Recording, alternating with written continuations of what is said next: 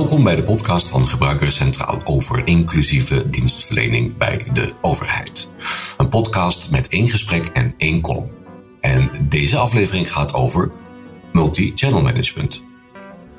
Om overheidsdienstverlening zo inclusief mogelijk te laten zijn, moeten alle kanalen beschikbaar zijn en moet iedereen op alle kanalen hetzelfde behandeld worden. Maar is dat haalbaar? En is dat beheersbaar voor de overheid? En moet de overheid wel op al die verschillende kanalen aanwezig zijn? Daarover ga ik in gesprek met Willem Pietersson. En hij is expert op het gebied van data, technologie en organisaties. En daarna volgt de column Wat zegt de wetenschap? Een column van Lidwien van der Wijngaard. Maar nu is wat meer over inclusieve dienstverlening. Iedereen moet mee kunnen doen, maar hoe weet je dat bij dienstverlening? En hoe meet je dat? En kan dat? Ik ben Wolfgang Ebbers, bijzonder hoogleraar aan de Erasmus Universiteit Rotterdam en adviseur bij PBLQ. En samen met Lidwien van der Wijngaard, hoogleraar communicatie aan de Radboud Universiteit Nijmegen en verbonden aan bureau Anne, heb ik dit onderzocht. En dat resulteerde in het toetsingskader inclusieve dienstverlening. Een methodiek om concreet te toetsen hoe inclusief overheidsdienstverlening is. Het toetsingskader leert ons dat de overheid zoveel mogelijk kanalen moet aanbieden. De overheid kan er immers niet voor kiezen om bepaalde groepen mensen wel en andere mensen niet te bedienen. De overheid is er voor iedereen en dat maakt de inzet van verschillende dienstverleningskanalen natuurlijk wel uitdagend. Volgens Willem Pietersson moet de overheid keuzes maken in het aanbod van kanalen, waarbij voorop staat dat gebruikers zo goed mogelijk geholpen worden. En dat kan alleen als je goede data hebt over het kanaalgedrag. Ik sprak Willem op 18 november 2020 en naar dat gesprek gaan we nu luisteren. Nu bij ons in gesprek Willem Pietersson, expert op het kruisvlak van data, technologie en organisaties. En hij staat uh, overheden bij, uh, in ieder geval veel organisaties, maar ook overijsorganisaties, om innovatiever en meer data gedreven te worden. Uh, hij onderneemt vanuit Londen en heeft opdrachtgevers in vele landen. En hij is sinds 2009 verbonden aan het eh, Center for E-Government Studies van de Universiteit Twente. En daar verdiept hij zich in vraagstukken rond dienstverlening, diensteninnovatie en vooral ook multi-channel management. En over dat laatste wil ik graag met hem in gesprek, omdat multi-channel management en het openhouden van meerdere kanalen een van de factoren is uit ons toetsingskader inclusieve dienstverlening. Willem, hartelijk welkom. Dankjewel, eh, Wolfgang.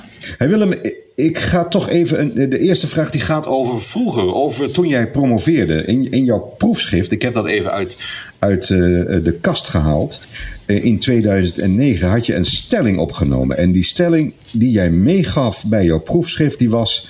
Het risico van het begrip multi-channel management is dat het te letterlijk genomen wordt. Dus het risico van het begrip multi-channel management is dat het te letterlijk genomen wordt. Vertel Willem, wat bedoel je daarmee? nou, um, Wolfgang, dank. Volgens mij is dit de, de, eerste persoon die ruim tien jaar na dato nog een vraag stelt over mijn proefschrift en dan vooral ook de stellingen daarbij. Uh, Graag gedaan. En, en, en dit is wel een van de leukste stellingen, vind ik ook. Uh, het risico inderdaad, en ik sta hier nog steeds volledig achter, elf jaar na dato. Uh, het risico van het begrip multi-channel management is inderdaad dat het heel letterlijk gezien wordt. En, en als je het heel letterlijk bekijkt, betekent multi-channel management. We hebben meerdere kanalen, dus multi-channel. En we voeren daar management op. Dus we hebben een balie, uh, check, die wordt gemanaged. We hebben een telefoon, check, uh, daar zit een KCC op. En we hebben social media, check, die worden gemanaged door een afdeling communicatie. Dus uh, ja, we hebben meerdere kanalen, we hebben management, we doen aan multi-channel management. En als je er op die manier tegenaan kijkt, dan mis je denk ik de essentie van wat het multi-channel management concept is. Oké, en, en, en wat is dat uh, concept of de kern van het concept? Volgens mij, en, maar goed, de, de, literatuur verschilt enigszins. Maar als, als, je kijkt naar de essentie van de literatuur, kom je uit op een, een tweetal kenmerken van het concept multi-channel management. En de eerste is, al die verschillende dienstverleningskanalen die we hebben, die zijn eigenlijk verschillend. Dus ja, ik, ik verstuur een e-mail, ik, ik heb een belletje, ik sta aan een balie ergens. Dat zijn allemaal verschillende vormen van communicatie. En eigenlijk zou je die verschillen zou je moeten gebruiken om het contact zo goed mogelijk te laten verlopen. Dus je wilt eigenlijk de voordelen van de kanalen goed op elkaar laten aansluiten. Dus je, wat je zou willen is verschillende diensten via verschillende kanalen, afhankelijk van het vraagstuk en afhankelijk van het type dienst. En ten tweede, je wilt daar een stukje regie op gaan voeren. Dus je wilt bijvoorbeeld aan kanaalsturing gaan doen, zodat iemand die ja, een, een, complexe vraag heeft, geholpen wordt aan een balie of telefonisch. En iemand die vooral een transactie wil doen, dat hij vooral een website-kanaal ingeduwd wordt om daar een formulier in te vullen en uiteindelijk de transactie, transactie te willen doen. Dus je wilt kanalen goed op elkaar laten aansluiten. Dus je wilt regie voeren over alle kanalen heen. En dat is de essentie van wat multi-channel management zou moeten zijn. Oké. Oké. Hey, en nou, uh, uh, jouw, proefschrift ging ooit over channel choice en we hadden het over multi-channel management. Maar tegenwoordig hoor ik eigenlijk voortdurend de term omni-channel management. Dat is omni-channel management is eigenlijk wat de klok slaat. Wat is het verschil volgens jou? in, in, in mijn optiek is omni-channel management een soort logische evolutie van dat multi-channel concept.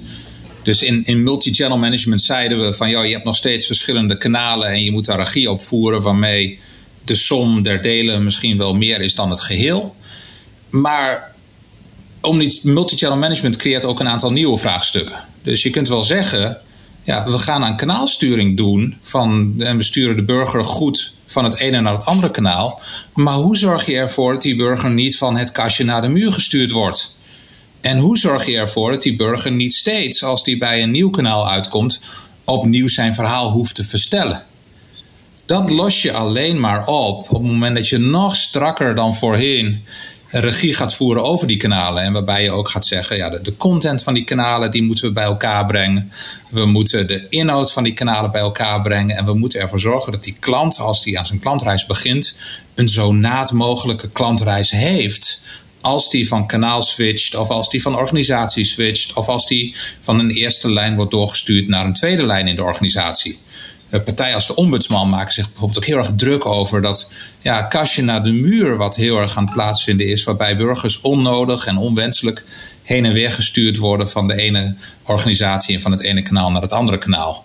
Dat los je alleen maar op op het moment dat je dat idee loslaat dat kanalen nog steeds afzonderlijke entiteiten zijn die je afzonderlijk moet managen met een stukje regie. Maar dat los je alleen maar op als je die kanalen nog meer bij elkaar brengt en een soort holistisch perspectief ja, omarmt, waarbij je alle kanalen op één hoop gooit en zegt: dit zijn de kanalen, dit is één logische eenheid en daar gaan we met z'n allen goede regie en goed management op voeren. En dat is de essentie van het omnichannel concept. Oké, oké. dus eigenlijk ehm, een, een, een sterke verbetering van multi-channel management vanuit het gebruikersperspectief, ehm, die dan uh, ja, minder hiccups in zijn customer journey hebt. Of iets dergelijks. Juist. Begrijp ik dat zo? Je, je wilt dat die klant, onafhankelijk van het kanaal waar die begint, een zo naadloos, naadloos mogelijke en inclusief mogelijke klantreis heeft. Oké, eh, als ik dan nou naar ons uh, inclusiekader kijk, hè, dan, dan leert ons dat dat als je iedereen wil betrekken, hè, dat je zoveel mogelijk kanalen open moet hebben staan. En, en dat betekent dan nogal wat, ook in het licht van wat je net zegt, van dat het naadloos moet zijn, maar ook waarschijnlijk met een uh, enorme regiefunctie. Ehm, de, de, voorkeuren voor kanalen en, en de gewoontes onder burgers met betrekking tot het gebruik van die kanalen, en die lopen natuurlijk enorm uiteen. Dus hoe, hoe bedien je iedereen op een passende manier?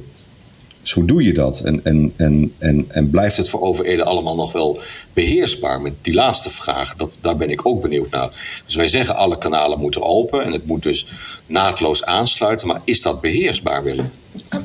Volgens mij is het antwoord daarop nee. En ik, ik ben het ook niet eens met de stelling dat zoveel mogelijk of alle kanalen maar open moeten blijven. En wat we ons mhm. moeten realiseren is dat in de afgelopen pak een beetje 25 jaar, dat kanaallandschap enorm veranderd is. Er zijn zoveel meer kanalen bijgekomen in de laatste 25 jaar. Denk aan, ja, eerst kregen we websites en e-mail en toen ging iedereen ja, aan de gang met sociale media. Dus kregen we Twitter en Facebook en LinkedIn en YouTube.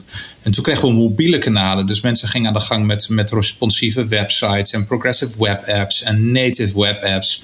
En nu zitten we midden in de revolutie van de intelligente kanalen. Dus we krijgen chatbots en we krijgen conversational bots en we krijgen intelligente assistenten zoals Alexa en Siri en de Google assistent. En we krijgen augmented en virtual reality. Dus er komt zoveel meer bij. En de neiging vanuit overheidsorganisaties bestaat dan ook om steeds meer kanalen te gaan aanbieden. En de vraag is of, is of dat terecht is. De vraag is of je ervoor moet willen kiezen om 13 of 14 kanalen open te houden met alle kosten die daarbij gemoeid gaan. Of dat je moet zeggen: we hebben een kanaal of 5, 6 waarmee we elke burger goed kunnen bedienen en we doen dat zo goed mogelijk. Dus we maken een veel scherpere keuze over de kanaalinzet waarmee we de burger goed bedienen en die beheersing in stand houden. En dat lukt alleen maar op het moment dat je goed weet hoe kanaalvoorkeuren eruit zien en wanneer je goede data hebt over het kanaalgedrag van de klant uh, over al je kanalen heen. Dus je zegt eigenlijk niet klakkeloos alle kanalen open. Maar kijk eerst even wat jouw burgers, jouw doelgroepen willen. Onderzoek dat eens even. Juist. En, en kijk ook en maak daarin de afweging over of de investering in een nieuw kanaal het daadwerkelijk waard is. Want het gaat helemaal niet vaak over. Ja, je hebt een zak geld nodig om een nieuw kanaal te gaan organiseren. Maar je moet ook rekening houden met onderhoud, met beheer en met de individuele transactiekosten van elk contact in zo'n kanaal. En overheidsorganisaties houden daar heel erg beperkt rekening mee. Dus dat kanaalmanagement is ontzettend duur. Dus je moet daarin een hele scherpe keuze maken over wat je inzet en wat niet. En dat kan alleen maar door goed te kijken waar de behoefte van de burger zit, maar ook daar waar het kanaal het meest toevoegt in ja, het, het bestaande spectrum van kanalen dat je al aanbiedt. Ja, want dat laatste lijkt me heel belangrijk. Want als je alleen het eerste doet, ja, de, de, de voorkeuren in, in de samenleving op dit moment wat betreft kanalen, die loopt zo ontzettend uiteen. Dat als je dan iedereen wilt bedienen, je echt uitkomt op heel veel kanalen. En jij zegt, jij voegt eraan toe, kijk even goed naar wat die kanalen doen. Begrijp ik dat goed, Willem? Juist, nee, dat, dat begrijp je heel goed. Want ja, eh, die fragmentatie van het kanaalgedrag die neemt toe. Steeds meer verschillende groepen burgers gebruiken verschillende type kanalen. Tegelijkertijd, als je daar overheen kijkt, zie je dat de kanaalvoorkeuren en het kanaalgedrag ruwweg uiteenvallen in een aantal hoofdgroepen. Dus je hebt mensen die ja, het liefst persoonlijk contact hebben via een telefoon of een balie. En dan heb je mensen die het liefst online contact hebben via een e-mail of een website. Maar heel veel van de nieuwe kanalen, zoals ja, een, een groot aantal sociale media of uh, toegepaste dedicated mobiele apps, ja, die worden helemaal niet zo heel veel gebruikt. En er zit ook helemaal weinig behoefte van de burger om groot en uh, diepgaande wijze die kanalen te gebruiken. Oké. Ehm, nu ben ik ook heel benieuwd naar wat um, overheden van het bedrijfsleven zouden kunnen leren. De vraag natuurlijk is of dat, of de, eerste vraag is of dat zo is. Daar ben ik zelf heel benieuwd naar hoe jij dat ziet. Of overheden hier van het bedrijfsleven kunnen leren. Uh, ik, ik, denk het wel, uh, aan, aan, de ene kant. Dus er zit een, een enerzijds, anderzijds uh, verhaal aan vast. Uh, we kunnen heel veel inspiratie opdoen bij hoe bedrijven, en dan ja, iedereen kijkt dan naar de, de cool blues van deze wereld, hoe die omgaan met hun customer service en met de inzet van hun kanalen. Waarbij die bedrijven heel scherp zijn in wat ze wel doen en wat ze niet doen.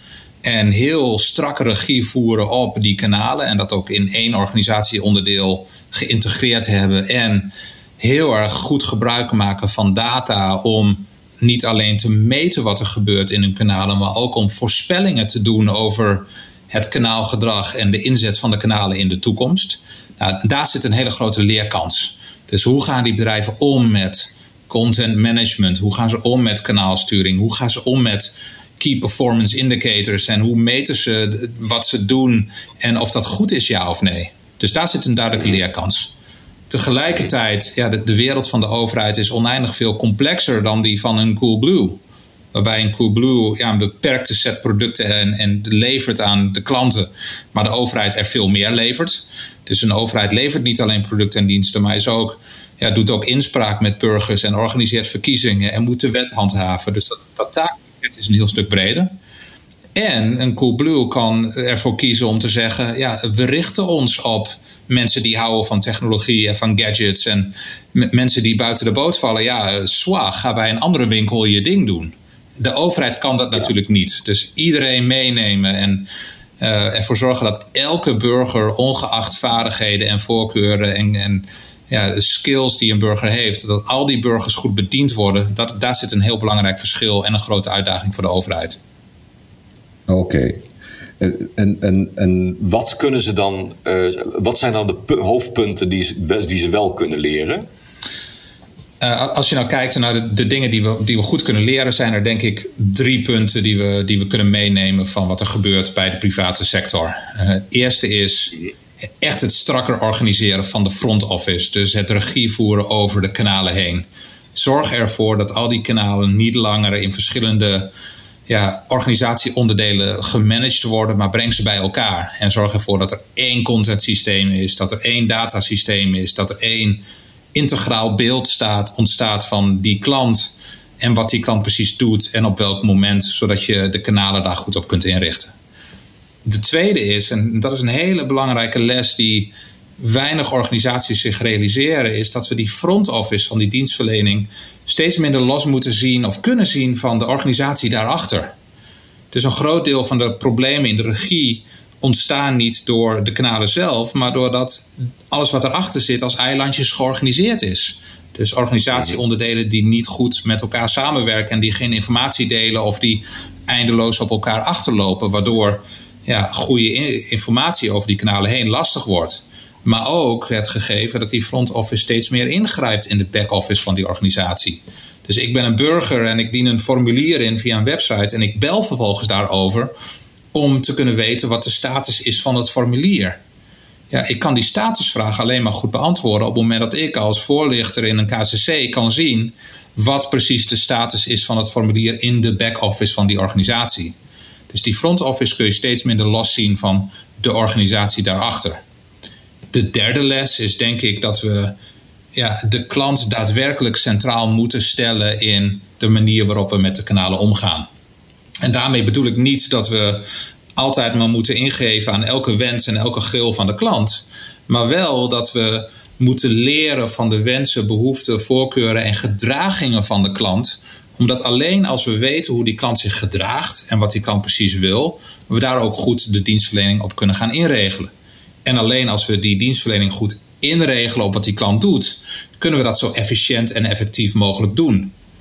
Ergo, alleen als we goed kijken naar die klant en die klant centraal stellen, kunnen we daar ook als organisatie voordelen mee gaan behalen. Oké, en dat, dat laatste betekent dat dan ook dat je burgers heel erg gaat volgen in wat zij in hun media gebruik doen? Dat denk ik wel. Want alleen maar als je weet wanneer een burger van het ene kanaal naar het andere kanaal gaat of vastloopt in de klantreis, dan kun je daar iets aan doen alleen wanneer je signaleert dat een burger een bepaald probleem heeft op een website, kun je zeggen: hey, we zien dat je vastloopt. Uh, misschien is het beter dat we nu even met je gaan chatten of dat we je uh, een telefoonnummer aanbieden, zodat we je goed kunnen helpen. Dus dat gebruik van. Ben je dan niet. Sorry. Sorry dat ik je onderbreek, maar ben je dan niet heel erg bang voor uh, ja, de hele privacy-inbreuk-vraagstukken die dit oproept? Uh, daar zit een, uh, een, een, heel belangrijk vraagstuk. We, we, moeten aan de ene kant voor zorgen dat we die, de burger zo goed mogelijk bedienen. En daar is data een essentieel onderdeel bij. Aan de andere kant is die privacy heel belangrijk. Dus je wilt geen, uh, geen inbreuk maken op de persoonlijke levens, levenssfeer van de klant. En die balans die moeten we gaan vinden met z'n allen. En dat is een van de vraagstukken waar we nu in zitten. Hoe ver kun je gaan met het leren over die klant en het gebruiken van klantdata? zonder dat je daarmee ook inbreuk maakt op die privacy van de klant. En daar zit denk ik een hele belangrijke scheidslijn, want die privacy ja, die is ontzettend belangrijk en we moeten uitgaan van uh, ja, de wet en hoe ver we daarin ook moreel kunnen gaan. Tegelijkertijd moeten we wel die informatie bij elkaar gaan harken die we nodig hebben om het voor de klant zo goed mogelijk te maken en uh, secundair voor de organisatie. En hoe ver ben je in, in deze zoektocht, in deze discussie? Kun je, kun je daar al iets over kwijt? Uh, we, we, zetten daar uh, ja, kleine stapjes in. Dus we, ik ben samen ja. met een, een, werkgroep van de Vereniging Nederlandse Gemeentes bezig met het uitdenken van een omnichannel concept voor Nederlandse gemeentes. Waarbij ik denk dat ook andere overheidsorganisaties daar veel aan hebben. Waar we ingaan op vraagstukken als ja, welke kanalen zet je nou in? Dus hoe maak je die afweging uit die 14, 15 kanalen die er zijn? En zet je een, een goede set aan kanalen in om alle burgers goed te dienen? Uh, hoe richt je die kanalen nou in en hoe voer je de regie over die kanalen heen? En hoe zorg je ervoor dat die koppeling met die organisatie goed gaat? Daar zetten we goede stappen in. Tegelijkertijd zijn we er nog lang niet. Dus over de effecten en de dingen als die privacy-kaders waar we het net over hadden, ja, daar weten we nog heel erg weinig over, omdat we vooral aan het nadenken zijn over hoe dit in de praktijk kan gaan werken. En het daadwerkelijk in de praktijk brengen is iets wat we hopen volgend jaar te kunnen gaan doen in dit project met de VNG. Zodat we eind volgend jaar daar een aantal lessen over hebben over wat wel kan, wat niet kan en wat wel werkt en wat niet werkt. Oké. Hey, en um, je gaf volgens mij bij een van de punten die de uh, overheid kan leren van het bedrijfsleven aan, die veel sterkere integratie van front office en de back offices en dergelijke. Volgens mij betekent dat ook best wel een forse reorganisatie als ik dat zo hoor. Hoe, hoe zie je dat? Uh, ik, ik zie dat als lastig. Uh, we werken met een, een, een ja, zeer gemotiveerde set aan, aan medewerkers in het project, ambtenaren van organisaties, die allemaal voorstaan van het strakker bij elkaar brengen van die kanalen en misschien wel het doorvoeren van organisatieverandering om dit te kunnen doen. Tegelijkertijd is de realiteit ook, en dat zie je ook in de gesprekken met die ambtenaren, dat ja, vastgeroeste gewoontes die zijn er in organisaties en er zijn heilige huisjes. Dus het overhoop halen van zo'n overheidsorganisatie is een hele lastige klus.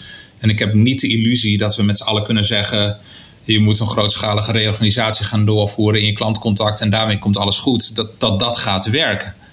Maar wat we wel kunnen doen is op zijn minst meer regie gaan voeren over die kanalen heen. Dus op zijn minst ervoor zorgen dat er meer gesprekken plaatsvinden tussen de verschillende organisatieonderdelen, zodat die afstemming beter verloopt. Dus ja, het, het ombouwen van die overheidsorganisatie, dat zou je idealiter willen doen. Uh, maar ik ben niet zo naïef om te denken dat we dat ook volgend jaar gerealiseerd krijgen. Daar is de, de wereld te complex voor. Oké, hey, en zou je dan in zo'n tussenfase met, want je noemt al even het woordje regie, zou je dan in die tussenfase met meer regisseurs moeten gaan werken? Dat, dat zou een goede aanpak kunnen zijn. Dus uh, dat je denkt aan kanaalregisseurs die een vrije rol hebben om ervoor te zorgen dat dingen als dat content management en het oppakken van lastige klantdossiers, dat dat goed loopt. En dat het bijwerken van content, zodat we, nou ja, stel er komt een wetwijziging aan en we passen het vandaag aan op de website, maar we passen het pas volgende week aan in de kennisbank van het contactcenter. Ja, dat dat soort dingen strak getrokken worden. Daar hou je al heel veel winst mee. Zodat het voor die klant beter wordt, maar ook voor de organisatie. Dus ja, kanaalregie als een soort tussenoplossing naar volledige kanaalintegratie kan, kan een hele goede stap zijn. Oké.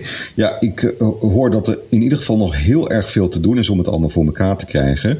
Um, jij spreekt regelmatig met ambtenaren hierover. Hoe staan zij hier tegenover? Ja, ik zie bij de ambtenaren waar ik mee spreek, en dat zijn vaak adviseursdienstverlening, uh, mensen die zich bezighouden met, uh, met de webcontent, mensen die zich bezighouden met het gebruik van data, daar zit heel erg veel enthousiasme. En daar zit heel veel motivatie om de dingen beter te maken. Dus die, de mensen die ik spreek, die zijn heel enthousiast over het concept. Uh, tegelijkertijd zit daar ook veel, ja, vaak wel wat frustratie over de manier waarop ze vastlopen, hoger in de organisatie en de politieke en ambtelijke leiding van de organisatie. Uh, die vaak wat, wat meer vastgeroest zijn of die, die ja, wat huiveriger staan tegenover de meer diepgravende, diepgravende veranderingen die nodig zijn. Dus de ambtenaren zelf die zijn positief en die zijn enthousiast, want die zien ook de problematiek en die zien ook ja, de, buitensluiting en het inclusievraagstuk. En die zien ook dat burgers vastlopen in een klantreis, dus die willen heel graag mee. Uh, dus die zitten daar heel duaal in. Aan de ene kant enthousiasme en aan de andere kant wat frustratie over hoe, hoe lastig het vaak loopt in overheidsorganisaties. Ja, en dan is natuurlijk de vraag van hoe zou je hun daarmee kunnen helpen? Dat is echt een open vraag. Ik weet niet of jij hem kunt beantwoorden, maar dat is nou iets wat bij mij dan heel erg opkomt. Ja, ik, ik, heb, ik heb dezelfde vraag als jij, uh, als jij Wolfgang. Het, ik, ik denk dat de, wat we kunnen doen is, we kunnen onze kennis en onze ervaringen en vooral ook de feiten en cijfers die we hebben, kunnen gebruiken om die ambtenaren te voeden in hun dialoog die zij hebben in de organisatie. En als wij maar keer op keer op keer laten zien dat een burger een bepaalde voorkeur heeft voor een bepaald kanaal en dat het inzetten van een ander kanaal het helemaal niet waard is, ja, dan helpen we die ambtenaren ermee om een, een soort business case te maken intern, die zij kunnen gebruiken in het overtuigen van hun superieuren. Oké, ja, dat, dat, dat klinkt me in ieder geval als een, als een goede route. Um, Willem, ja, hiermee zijn we helaas alweer aan het einde gekomen van ons gesprek. Uh, ik denk dat we veel van je hebben kunnen opsteken. Hartelijk dank dat je daar in Londen even de tijd voor ons nam. Uh, Willem, tot ziens. Uh, Wolfgang, hartelijk dank. We luisterden net naar het gesprek met Willem Pietersson en dan is het nu de beurt aan Lidwien. In haar column Wat zegt de wetenschap kijkt Lidwien vanuit wetenschappelijk oogpunt naar inclusieve dienstverlening. En vandaag in haar column Wat betekent het als je de gebruiker centraal stelt in je dienstverlening? Hoe doe je dat eigenlijk? In het interview dat je zojuist hoorde, zegt Willem Pietersson dat het belangrijk is om niet alleen te kijken naar de technologie of kanalen, maar ook aandacht te hebben voor de gebruiker. Verschillende kanalen hebben verschillende kenmerken. Voordelen van verschillende kanalen moeten slim worden ingezet, aansluiten bij de taak die volbracht moet worden. Niet zozeer alle kanalen open, maar een beperkt aantal kanalen die passen bij de taken die moeten worden verricht. Het doel is om burgers snel en efficiënt te kunnen bedienen en om te voorkomen dat burgers van het kastje naar de muur worden gestuurd. Om dat voor elkaar te krijgen, is het van belang om regie te voeren over de kanalen. Het gaat daarbij om een uniforme inrichting van de front office en de relatie met de back office. Maar hey, ik hoor over investeringen, over platforms, kanalen, taken en over management en regie. Waar is die gebruiker centraal nou gebleven? Uiteindelijk lijkt de burger toch weer achteraan te staan. Oh ja, we moeten ook nog iets met gebruiksvriendelijkheid, iets met digitale vaardigheden en iets met privacy. Mijn vraag is: wat kunnen we doen om nu eens echt te beginnen bij de gebruiker? Hoe kunnen we ervoor zorgen dat de burger niet gereduceerd wordt tot een taak die verricht moet worden? Hoe kunnen we diensten ontwikkelen die beginnen bij de gebruiker in plaats van bij taken, technologie en regisseurs? Welkom bij Wat zegt de wetenschap? Ik ben Lidwin van der Weijgaard en in deze column kijk ik vanuit wetenschappelijk perspectief naar inclusieve dienstverlening. Wat zegt de theorie? Hoe is dat relevant? Op welke manier kun je onderzoek inzetten en tegen welke vraagstukken loop je op? De vraag is dus: wat betekent het als je de gebruiker centraal stelt? Wat betekent kijken vanuit een gebruikersperspectief? Gebruikercentraal zelf omschrijft het centraal zetten van de gebruiker in vijf punten: innovatie stimuleren, best practices delen, bestuurlijk draagvlak creëren, maar bovenal mensgericht beleid ontwikkelen en user-centered design toepassen. Wat is user-centered design? De ontwerpprincipes van user-centered design laten zich vangen in statements zoals: maak het eenvoudig voor de gebruiker. Wees pas tevreden als je gebruiker het is. En ontwerp vanuit de behoeften en context van mensen, niet vanuit de techniek of je organisatie. Mooie uitgangspunten, maar hoe geef je daar handen en voeten aan? In de praktijk zie je dat toch steeds de technologie en de organisatie in plaats van de gebruiker centraal komen te staan. Om te begrijpen wat hier gebeurt, ga ik terug naar het eerste college dat elke communicatiewetenschapper in het eerste jaar te horen krijgt. Begin 20e eeuw ontstond de injectienaaltheorie. Centraal in deze theorie staat dat de media gezien worden als almachtig. Gebruikers zijn passief en kritiekloos. De inhoud van de media komt binnen als de vloeistof uit een injectienaald, volledig, direct en zonder filtering. Als reactie op deze injectienaaldtheorie ontstond een andere visie op de werking van de media. In plaats van de vraag wat doen media met mensen, vroegen wetenschappers zich af wat mensen met de media doen. Alle studenten knikken ja en amen bij dit verhaal. Ja, veel logischer. Maar wat gebeurt er in de praktijk? Beginnen we echt bij de gebruiker? Nee hoor. Met de komst van nieuwe technologie heeft die weer zijn oude vertrouwde centrale plek ingenomen. We zetten een website in als we willen dat mensen een transactie gaan doen, een balie als het ingewikkeld wordt. De gebruiker is weer gereduceerd tot een taak. En de gebruiker zelf? Nergens te bekennen. Kijken vanuit een gebruikersperspectief levert echt andere inzichten op. Als je vanuit een gebruikersperspectief kijkt, zie je dat de manier waarop burgers diensten van de overheid gebruiken afhankelijk is van hun omstandigheden, gewoontes en gebruiken. Als je redeneert vanuit die achtergronden, krijg je inzicht in de manier waarop diensten het makkelijkst tegemoetkomen aan de werkelijke behoeften. Vraag dus niet hoe mensen diensten van de overheid gebruiken, maar vraag wat mensen met hun leven doen en bekijk vanuit dat perspectief welke rol dienstverlening van de overheid daarin speelt. Om antwoord te krijgen op die vraag is het van belang om vanuit een gebruikersperspectief onderzoek te doen en dat kan op verschillende manieren. Surveyonderzoek is bijvoorbeeld heel zinnig als je mensen bevraagt op hun gedragingen. Dus niet hoe handig vindt u dienst X of hoe graag zou u dienst Y gebruiken. Vraag liever: koop je wel eens wat online? Met wie neem je contact op als je ergens mee zit? En welk kanaal gebruik je dan? Op basis van deze gedragingen kun je verschillende doelgroepen achterhalen die je als overheid dan weer op verschillende manieren kan bedienen. Pas dan staat de gebruiker centraal. Kwalitatief onderzoek biedt een nog meer diepgravend inzicht in wat de beweegredenen zijn die mensen hebben. Pas als je echt met mensen praat, komt bijvoorbeeld aan het licht dat iemand een zorgaanvraag doet, niet omdat hij of zij een acuut gezondheidsprobleem heeft, maar omdat iemand eenzaam is. Als derde mogelijkheid wil ik onderzoek naar big data noemen. Meer en meer krijgen we de mogelijkheid om data te gebruiken die wordt gegenereerd door de dienstverlening zelf. Met name online diensten genereren een zee aan gebruikersdata die we zouden kunnen analyseren om inzicht te krijgen in de gebruiker. Chatberichten, klikgedrag, social media posts, de mogelijkheden zijn eindeloos. Gelijk ook een woord van waarschuwing. Gegenereerde data is wat het is. Deze data is niet gegenereerd omdat iemand een bepaalde vraag heeft gesteld. De gegenereerde data was nodig om een een of ander proces goed te laten verlopen. De kans is niet onaanzienlijk dat het analyseren van deze data een antwoord geeft op een vraag die niemand heeft gesteld. Tot slot noem ik experimenteel onderzoek. Als je op basis van interviews, surveys en data inzicht hebt in de gedragingen van mensen, kun je gaan kijken of een andere manier van werken daadwerkelijk beter is.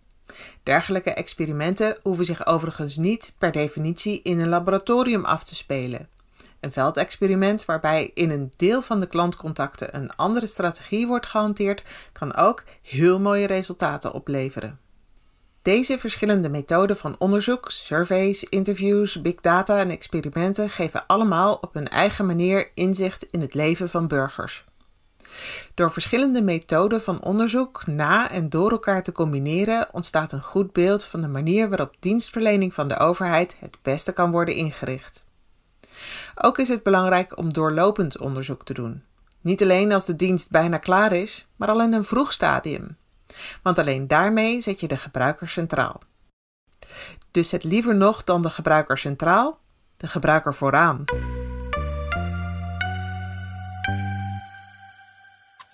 En hiermee komen we aan het einde van de vierde podcastaflevering van Gebruiker Centraal over inclusieve dienstverlening. Het toetsingskader leert ons dat er voor inclusieve dienstverlening zoveel mogelijk kanalen open moeten staan, zodat iedereen bediend kan worden. Ik sprak met Willem Pietersson over onder meer een omni-channel strategie waarbij alle kanalen volledig geïntegreerd zijn en waarbij de gebruiker optimaal geholpen wordt, ongeacht welk kanaal er gekozen wordt. Volgens Willem Pietersson moet de overheid keuzes maken in het aanbod van kanalen, waarbij voorop staat dat gebruikers zo goed mogelijk geholpen worden. En dat kan als je goede data hebt over het kanaalgedrag. Lidwien haakte hier in haar column op in met de vraag hoe centraal de gebruiker echt staat als de focus voor een goede omnichannel inrichting sterk ligt op het aanbrengen van bijvoorbeeld regiefuncties en relaties met de backoffice. In de praktijk ziet zij namelijk dat nog steeds de technologie en de organisatie in plaats van de gebruiker centraal komen te staan. Iets dat volgens Lidwien voortdurend dreigt als er nieuwe technologie wordt geïntroduceerd. En ze illustreerde dat onder meer aan de hand van de zogenaamde injectienaaldtheorie. Bedankt voor het luisteren. De volgende keer ga ik in gesprek met Raf de Rooij, beleidsambtenaar bij het ministerie van Binnenlandse Zaken en Koninkrijksrelaties, met de portefeuilles digitale inclusie, gebruikersgerichte aanpak van websites en apps en de, wat ik maar even noem, webtoegankelijkheidseisen. En over dat laatste onderwerp, dus die webtoegankelijkheid, daarover ga ik met hem in gesprek. Volg Gebruikerscentraal en de ontwikkelingen over het toetsingskader via de website inclusiekader.gebruikerscentraal.nl. Tot de volgende keer.